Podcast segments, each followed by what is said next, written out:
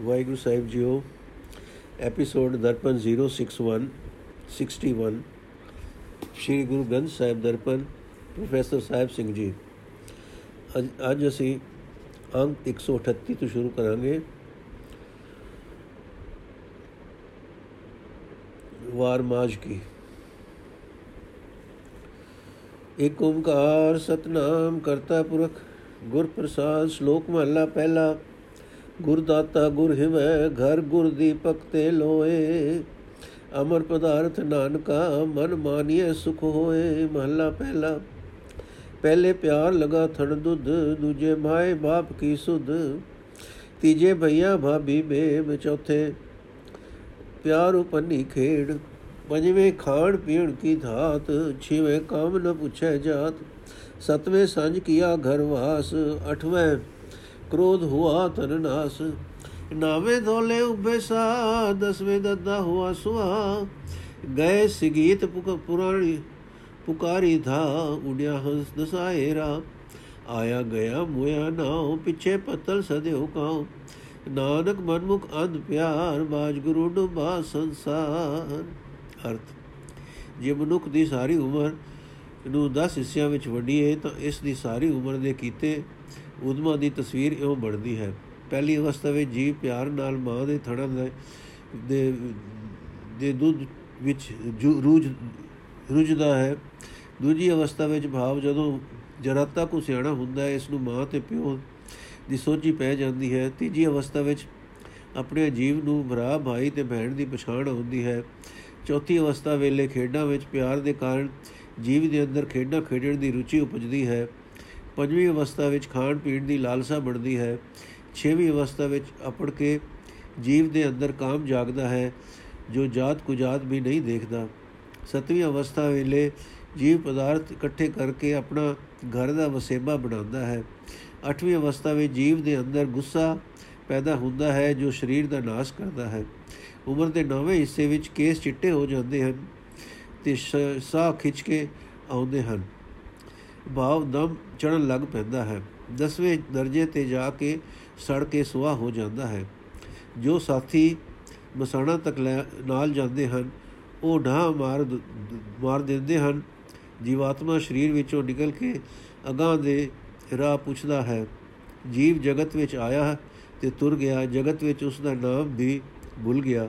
ਉਸ ਦੇ ਮਰਨ ਪਿੱਛੋਂ ਪੁੱਤਰਾ ਉੱਤੇ ਪਿੰਡ ਭਰਾ ਕੇ ਕਾਵਾਂ ਨੂੰ ਹੀ ਸਦੀ ਸਦੀ ਦਾ ਹੈ।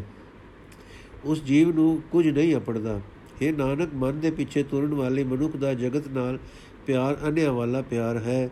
ਗੁਰੂ ਦੀ ਸ਼ਰਨ ਆਉਣ ਤੋਂ ਬਿਨਾ ਜਗਤ ਇਸ ਅੰਧ ਪਿਆਰ ਵਿੱਚ ਡੁੱਬ ਰਿਹਾ ਹੈ। ਮਹੱਲਾ ਪਹਿਲਾ।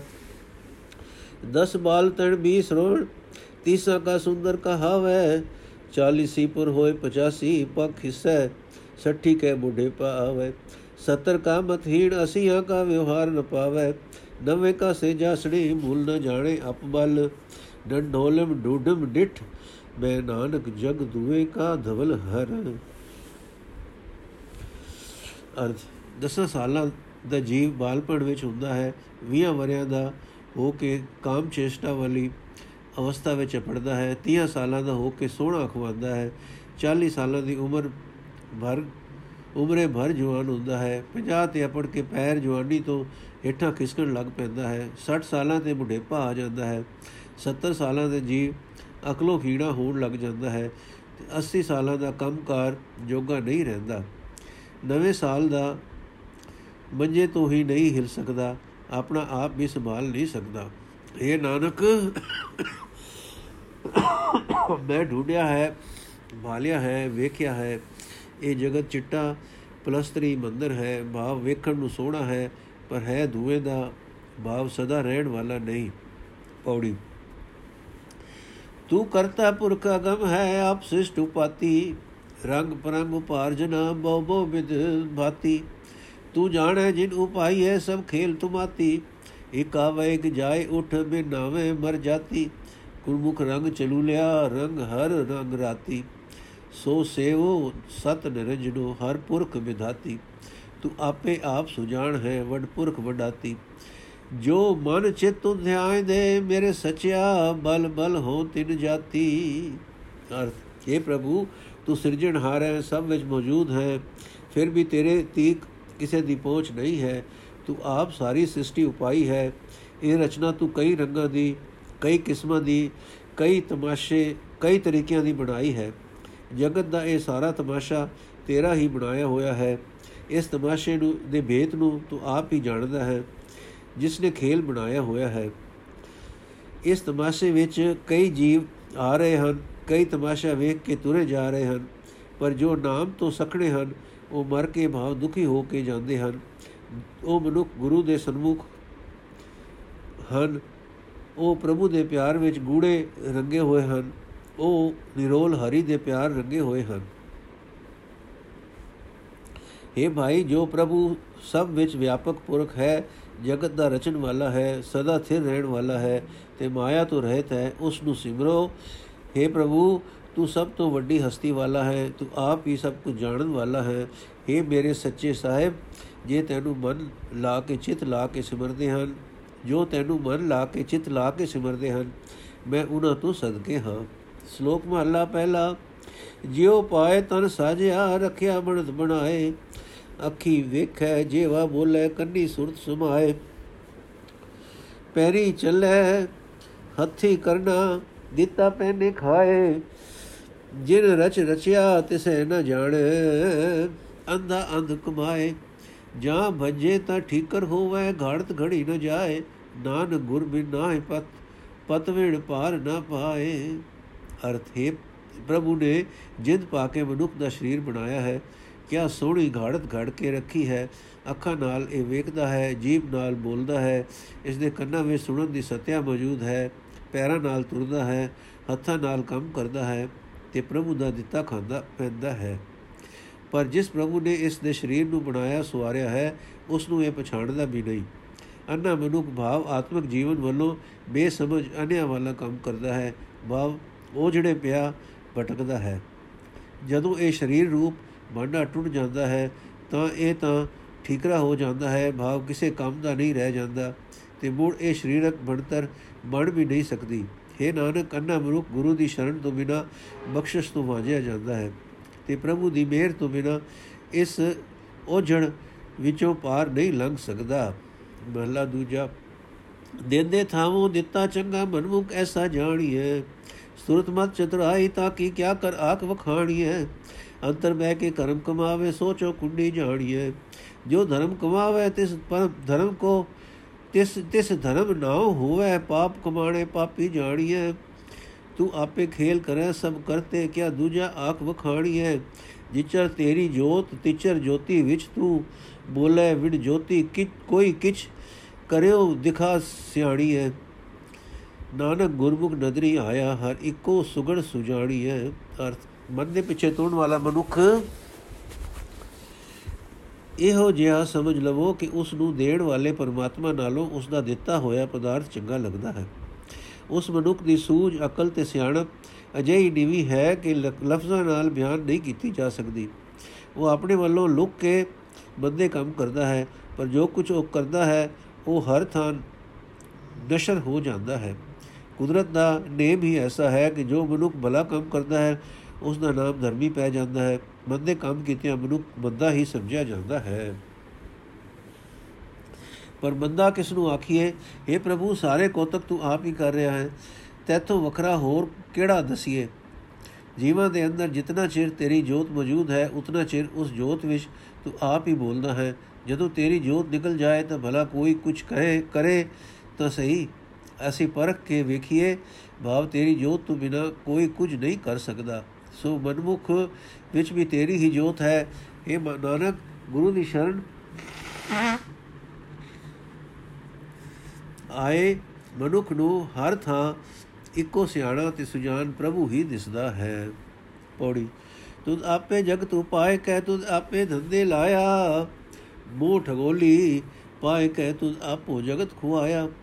ਤਿਸਨਾ ਅੰਦਰ ਅਗਨ ਹੈ ਨ ਤਿਪਤੈ ਭੁਖਾ ਤਿਹਾਇਆ ਸੈਸਾ ਇਹ ਸੰਸਾਰ ਹੈ ਮਰ ਜੰਮੇ ਆਇਆ ਜਾਇਆ ਬਿਨ ਸਤਗੁਰ ਮੋਹ ਨ ਟੁੱਟੇ ਸਭ ਥੱਕੇ ਕਰਮ ਕਮਾਇਆ ਗੁਰਮਤੀ ਨਾਮ ਧਿਆਈ ਸੁਖ ਰੰਜਾ ਤਾਂ ਤੁਧ ਭਾਇਆ ਕੁਲ ਉਧਾਰੇ ਆਪਣਾ ਧਨ ਜਿਹੜੇ ਦੀ ਮਾਇਆ ਸੋਭਾ ਸੁਰਤ ਸੁਹਾਵਣੀ ਜਿਨ ਹਰ ਸੇਤੀ ਚਿਤ ਲਾਇਆ ਅਰਥ हे ਪ੍ਰਭੂ ਤੂੰ ਆਪ ਹੀ ਜਗਤ ਪੈਦਾ ਕਰਕੇ ਤੂੰ ਆਪ ਹੀ ਇਸ ਨੂੰ ਜੰਜਾਲ ਵਿੱਚ ਪਾ ਦਿੱਤਾ ਹੈ।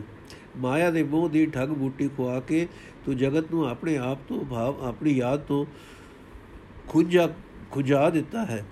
ਜਗਤ ਦੇ ਅੰਦਰ ਤ੍ਰਿਸ਼ਨਾ ਦੀ ਅਗ ਬਲ ਰਹੀ ਹੈ। ਇਸ ਵਾਸਤੇ ਇਹ ਮਾਇਆ ਦੀ ਤਰੇ ਤੇ ਬੁਕ ਦਾ ਮਾਰਿਆ ਹੋਇਆ ਰਜਦਾ ਨਹੀਂ ਹੈ।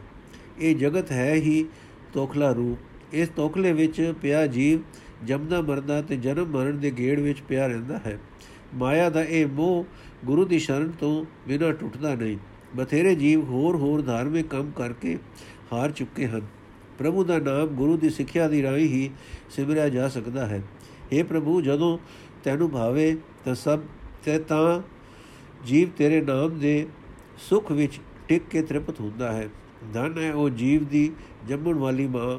ਨਾਮ ਦੀ ਬਰਕਤ ਨਾਲ ਉਹ ਆਪਣਾ ਖਾਨਦਾਨ ਹੀ ਵਿਕਾਰਾਂ ਤੋਂ ਬਚਾ ਲੈਂਦਾ ਹੈ। ਜਿਸ ਮਨੁੱਖ ਨੇ ਪ੍ਰਭੂ ਨਾਲ ਚਿਤ ਜੋੜਿਆ ਹੈ, ਜਗਤ ਵਿੱਚ ਉਸ ਦੀ ਸੋਭਾ ਹੁੰਦੀ ਹੈ ਤੇ ਉਸ ਦੀ ਸੋਹਣੀ ਸੂਝ ਹੋ ਜਾਂਦੀ ਹੈ। ਸ਼ਲੋਕ ਮਹਲਾ ਦੂਜਾ, ਅੱਖੀ ਬਾਜੋ ਵੇਖਣਾ, ਵਿਣ ਕੰਨਾ ਸੁਣਨਾ, ਪੈਰਾਂ ਬਾਜੋ ਚਲਣਾ, ਵਿਣ ਹੱਥ ਕਰਨਾ, ਜੀਭੈ ਬਾਜੋ ਬੋਲਣਾ ਇਹ ਜੀਵਤ ਮਰਨਾ, ਨਾਨਕ ਹੁਕਮ ਪਛਾਣ ਕੇ ਤੋ ਖਸਮੇ ਮਿਲਣਾ।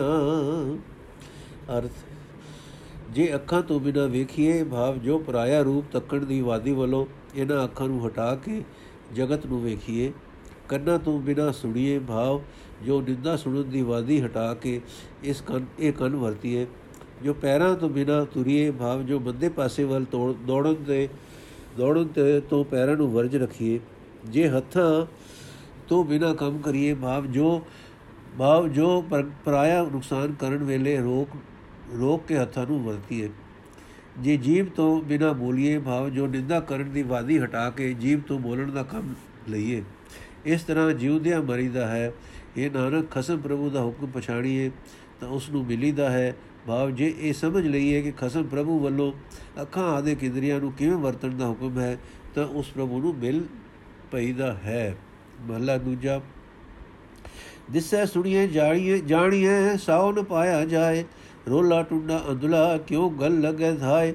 ਬਹਿ ਕੇ ਚਰਨ ਕਰ ਭਾਵ ਕੇ ਲੋਹਣ ਸੁਰਤ ਕਰੇ। ਨਾਨਕ ਕਹਿ ਸਿਆਣੀਏ ਇਵਕੰਤ ਮਿਲਾਵਾ ਹੋਏ ਅਰਥ। ਪਰਮਾਤਮਾ ਕੁਦਰਤ ਵਿੱਚ ਦਵਸਦਾ ਦਿਸ ਰਿਹਾ ਹੈ। ਉਸ ਦੀ ਜੀਵਨ ਰੋ ਸਾਰੀ ਰਚਨਾ ਵਿੱਚ ਸੁਣੀ ਜਾ ਰਹੀ ਹੈ। ਉਸ ਦੇ ਕੰਮਾਂ ਤੋਂ ਜਾਪ ਰਿਹਾ ਹੈ ਕਿ ਉਹ ਕੁਦਰਤ ਵਿੱਚ ਮੌਜੂਦ ਹੈ।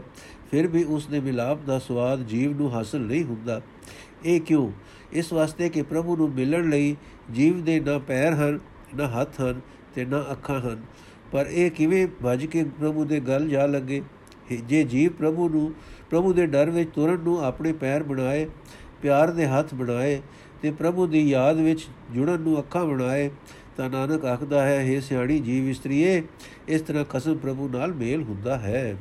ਪੌੜੀ, ਸਦਾ ਸਦਾ ਤੂੰ ਇੱਕ ਹੈ ਤੂੰ ਜੁਜਾ ਖੇਲ ਰਚਾਇਆ, ਹਉਮੈ ਗਰਭ ਉਪਾਇ ਕੈ, ਲੋਭ ਅੰਤਰ ਜਨਤਾ ਪਾਇਆ।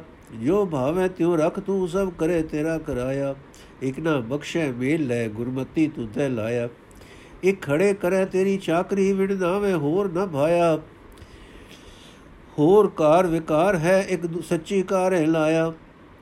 ਪੁੱਤਰ ਕਲਤਰ ਕੁਟੰਬ ਹੈ, ਇੱਕ ਅਲਿਪਤ ਰਹੇ ਜੋ ਤੁਧ ਭਾਇਆ। ਉਹ ਅੰਦਰੋਂ ਬਾਹਰੋਂ ਨਿਰਮਲੇ ਸੱਚੇ ਨਾਈ ਸਵਾਇਆ। ਅਰਥ हे ਪ੍ਰਭੂ ਤੂੰ ਸਦਾ ਹੀ ਇੱਕ ਆਪ ਹੀ ਆਪ ਹੈ। ਇਹ ਤੈਥੋਂ ਵੱਖਰਾ ਦਿਸਦਾ, ਤਮਾਸ਼ਾ ਤੂੰ ਆਪ ਹੀ ਰਚਿਆ ਹੈ।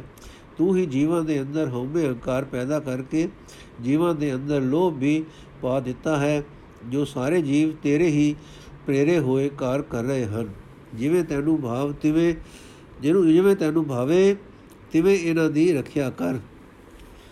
ਕਈ ਜੀਵਾਂ ਨੂੰ ਤੂੰ ਬਖਸ਼ਦਾ ਹੈ ਤੇ ਆਪਣੇ ਚਰਨਾਂ ਵਿੱਚ ਜੋੜ ਲੈਂਦਾ ਹੈ। ਗੁਰੂ ਦੀ ਸਿੱਖਿਆ ਵਿੱਚ ਤੂੰ ਆਪ ਹੀ ਉਹਨਾਂ ਨੂੰ ਲਾਇਆ ਹੈ।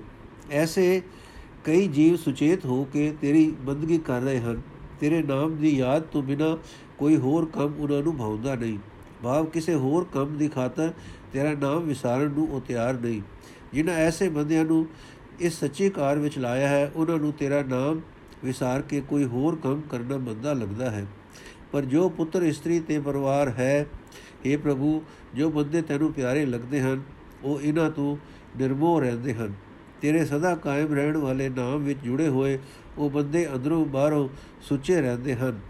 ਸ਼ਲੋਕ ਮਹੱਲਾ ਪਹਿਲਾ, ਸੋਨੇ ਕੇ ਪਰਬਤ ਗੁਫਾ ਕਰੀ, ਕਹਿ ਪਾਣੀ ਪਿਆਲ, ਕਹਿ ਵਿੱਚ ਧਰਤੀ, ਕਹਿ ਆਕਾਸੀ, ਉਰਦ ਰਹਾ ਸਿਰ ਭਾਰ।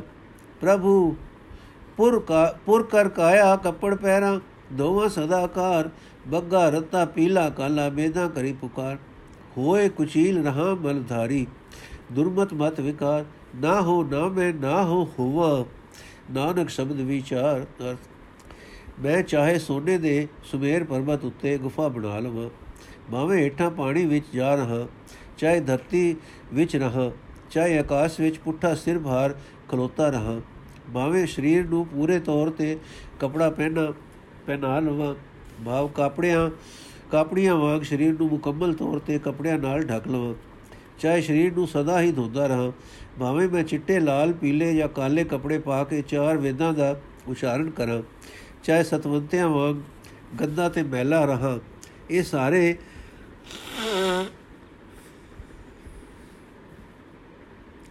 ਇਹ ਸਾਰੇ ਭੈੜੀ ਮਤ ਦੇ ਬੰਦੇ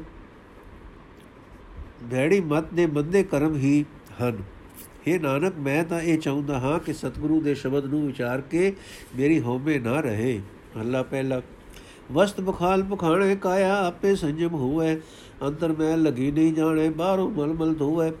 ਅੰਦਾ ਭੂਲ ਪਿਆ ਜਬ ਜਾਲੇ, ਵਸਤ ਪਰ ਆਈ ਆਪਣੀ ਕਰ ਮਨ, ਜਾਣੇ ਹੋਵੇ ਵਿੱਚ ਦੁਖ ਘਾਲੇ। ਨਾਨਕ ਗੁਰਮੁਖ ਹੋਵੇ ਟੁੱਟੇ, ਤਾਂ ਹਰ ਹਰ ਨਾਮ ਧਿਆਵੇ। ਨਾਮ ਜਪੈ, ਨਾਮੋ ਅਰਾਧੈ, ਨਾਮੋ ਸੁਖ ਸਮਾਵੇ ਅਰਥ, ਹੈ ਮਨੁੱਖ, ਨਿਤ ਕਪੜੇ ਧੋ ਕੇ ਸਰੀਰ ਧੋਂਦਾ ਹੈ। ਤੇ ਸਿਰਫ ਕਪੜੇ ਤੇ ਸਰੀਰ ਸੁੱਚੇ ਰੱਖਣ ਨਾਲ ਹੀ ਆਪਣੇ ਵੱਲੋਂ ਤਪਸਵੀ ਤਪਸਵੀ ਬਣ ਬੈਠਦਾ ਹੈ। ਪਰ ਮਨ ਵਿੱਚ ਲੱਗੀ ਹੋਈ ਮੈਲ ਦੀ ਉਸ ਨੂੰ ਖਬਰ ਹੀ ਨਹੀਂ। ਸਦਾ ਸਰੀਰ ਨੂੰ ਬਾਹਰੋਂ ਹੀ ਮਲ-ਮਲ ਕੇ ਧੋਂਦਾ ਹੈ। ਉਹ ਅੰਨਾ ਮਨੁੱਖ ਸਿੱਧੇ ਰਾਹ ਤੋਂ ਖੁੱਜ ਕੇ ਮੌਤ ਦਾ ਡਰ ਪੈਦਾ ਕਰਨ ਵਾਲੇ ਜਾਲ ਵਿੱਚ ਫਸਿਆ ਹੋਇਆ ਹੈ। ਹੋਮੇ ਵਿੱਚ ਦੁੱਖ ਸਾਰਦਾ ਹੈ, ਕਿਉਂਕਿ ਪਰਾਈ ਵਸਤ ਸਰੀਰ ਤੇ ਹੋਰ ਪਦਾਰਥ ਪਦਾਰਥ ਆਦਿਕਾਂ ਨੂੰ ਆਪਣੀ ਸਮਝ ਬੈਠਦਾ ਹੈ। ਇਹ ਨਾਨਕ, ਜਦੋਂ ਗੁਰੂ ਦੇ ਸਨਮੁਖ ਹੋ ਕੇ ਮਨੁੱਖ ਦੀ ਹੋਮੇ ਦੂਰ ਹੁੰਦੀ ਹੈ, ਤਦੋਂ ਉਹ ਪ੍ਰਭੂ ਦਾ ਨਾਮ ਸਿਮਰਦਾ ਹੈ, ਨਾਮ ਜਪਦਾ ਹੈ, ਨਾਮ ਦੀ ਹੀ ਯਾਦ ਕਰਦਾ ਹੈ ਤੇ ਨਾਮ ਦੀ ਹੀ ਬਰਕਤ ਨਾਲ ਸੁਖ ਵਿੱਚ ਟਿਕਿਆ ਰਹਿੰਦਾ ਹੈ।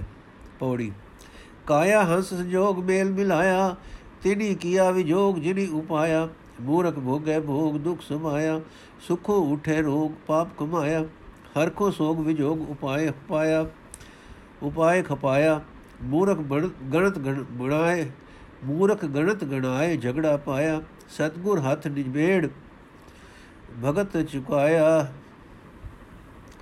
ਸਤਗੁਰ ਹੱਥ ਨਿਬੇੜ ਝਗੜ ਚੁਕਾਇਆ ਕਰਤਾ ਕਰੇ ਸੋ ਹੋਗ ਨ ਚਲੇ ਚਲਾਇਆ ਕਰਤਾ ਕਰੇ ਸੋ ਹੋਗ ਨ ਚਲੇ ਚਲਾਇਆ। ਅਰਥ, ਸਰੀਰ ਦੇ ਜੀਵ ਆਤਮਾ ਦਾ ਸੰਜੋਗ ਮਿਥ ਕੇ ਪਰਮਾਤਮਾ ਨੇ ਇਹਨਾਂ ਨੂੰ ਮਨੁੱਖਾ ਜਨਮ ਵਿੱਚ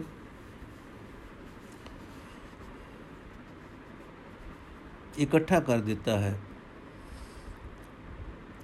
ਜਿਸ ਪ੍ਰਭੂ ਨੇ ਸਰੀਰ ਤੇ ਜੀਵ ਨੂੰ ਪੈਦਾ ਕੀਤਾ ਹੈ, ਉਸਨੇ ਹੀ ਇਹਨਾਂ ਲਈ ਵਿਛੋੜਾ ਵੀ ਬਣਾ ਰੱਖਿਆ ਹੈ। ਪਰ ਇਸ ਵਿਛੋੜੇ ਨੂੰ ਬੁਲਾ ਕੇ ਮੂਰਖ ਜੀਵ ਭੋਗ ਭੋਗਦਾ ਰਹਿੰਦਾ ਹੈ, ਜੋ ਸਾਰੇ ਦੁੱਖਾਂ ਦਾ ਮੁੱਲ ਬਣਦਾ ਹੈ, ਮੂਲ ਬਣਦਾ ਹੈ। ਪਾਪ ਕਮਾਣ ਦੇ ਕਾਰਨ ਭੋਗਾਂ ਦੇ ਸੁਖ ਤੋਂ ਰੋਗ ਪੈਦਾ ਹੁੰਦੇ ਹਨ। ਗੋਗਾ ਦੀ ਖੁਸ਼ੀ, ਗੋਗਾ ਦੀ ਖੁਸ਼ੀ ਤੇ ਚਿੰਤੋ ਚਿੰਤਾ ਤੇ ਅੰਤ ਨੂੰ ਵਿਛੋੜਾ ਪੈਦਾ ਕਰਕੇ ਜਨਮ ਮਰਨ ਦਾ ਲੰਬਾ ਲੰਬਾ ਤਬੇਲਾ ਸਹਿੜ ਲੈਂਦਾ ਹੈ। ਭੋਗਾਂ ਦੀ ਖੁਸ਼ੀ ਤੋਂ ਚਿੰਤਾ ਤੇ ਅੰਤ ਨੂੰ ਵਿਛੋੜਾ ਪੈਦਾ ਕਰਕੇ ਜਨਮ ਮਰਨ ਦਾ ਲੰਬਾ ਵਿੱਚ ਤਬੇਲ ਲੰਬਾ ਜਮੇਲਾ ਸਹਿੜ ਲੈਂਦਾ ਹੈ। ਜਨਮ ਮਰਨ ਦੇ ਗੇੜ ਨੂੰ ਮੁਕਾਣ ਦੀ ਤਾਕਤ ਸਤਿਗੁਰੂ ਦੇ ਹੱਥ ਵਿੱਚ ਹੈ, ਜਿਸ ਨੂੰ ਗੁਰੂ ਮਿਲਦਾ ਹੈ, ਉਸ ਦਾ ਇਹ ਜਮੇਲਾ ਜਮੇਲਾ ਮੁੱਕ ਜਾਂਦਾ ਹੈ। ਜੀਵਨ ਦੀ ਕੋਈ ਆਪਣੀ ਚਲਾਈ ਸਿਆਣਪ ਚੱਲ ਨਹੀਂ ਸਕਦੀ, ਸੋ ਕਰਤਾਰ ਕਰਦਾ ਹੈ, ਉਹੀ ਹੁੰਦਾ ਹੈ। ਸ਼ਲੋਕ ਮਹਲਾ ਪਹਿਲਾ, ਕੂੜ ਬੋਲ ਮੁਰਦਾਰ ਖਾਏ, ਅਵਰੀ ਨੂੰ ਸਮਝਾਵਣ ਜਾਏ, ਮੁੱਠਾ ਆਪ ਮੁਹਾਏ, ਸਾਥੇ ਨਾਨਕ ਐਸਾ ਆਗੂ ਜਾਪੇ। ਅਰਥ, ਜੇ ਮਨੁੱਖ ਝੂਠ ਬੋਲ ਕੇ ਆਪ ਤਾਂ ਦੂਜਿਆਂ ਦਾ ਹੱਕ ਖਾਂਦਾ ਹੈ, ਤੇ ਹੋਰਨਾਂ ਨੂੰ ਸਿੱਖਿਆ ਦੇਣ ਜਾਂਦਾ ਹੈ ਕਿ ਝੂਠ ਨਾ ਬੋਲੋ।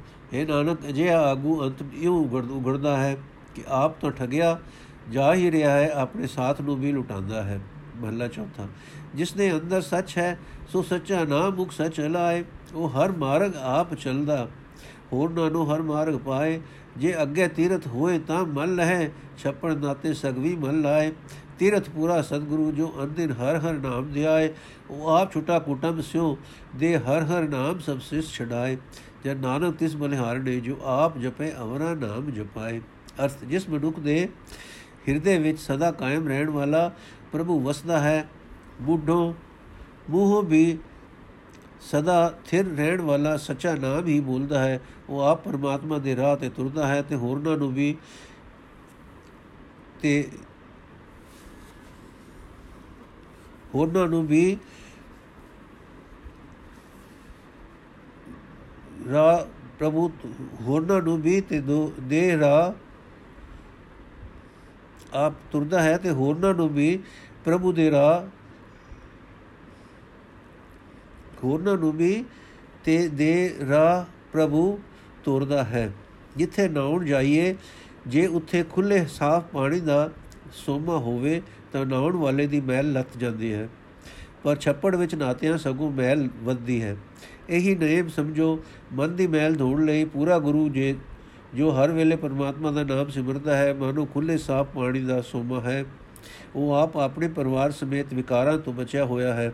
ਪਰਮਾਤਮਾ ਦਾ ਨਾਮ ਦੇ ਕੇ ਉਹ ਸਾਰੀ ਸ੍ਰਿਸ਼ਟੀ ਨੂੰ ਵੀ ਵਧਾਉਂਦਾ ਹੈ ਬਚਾਉਂਦਾ ਹੈ।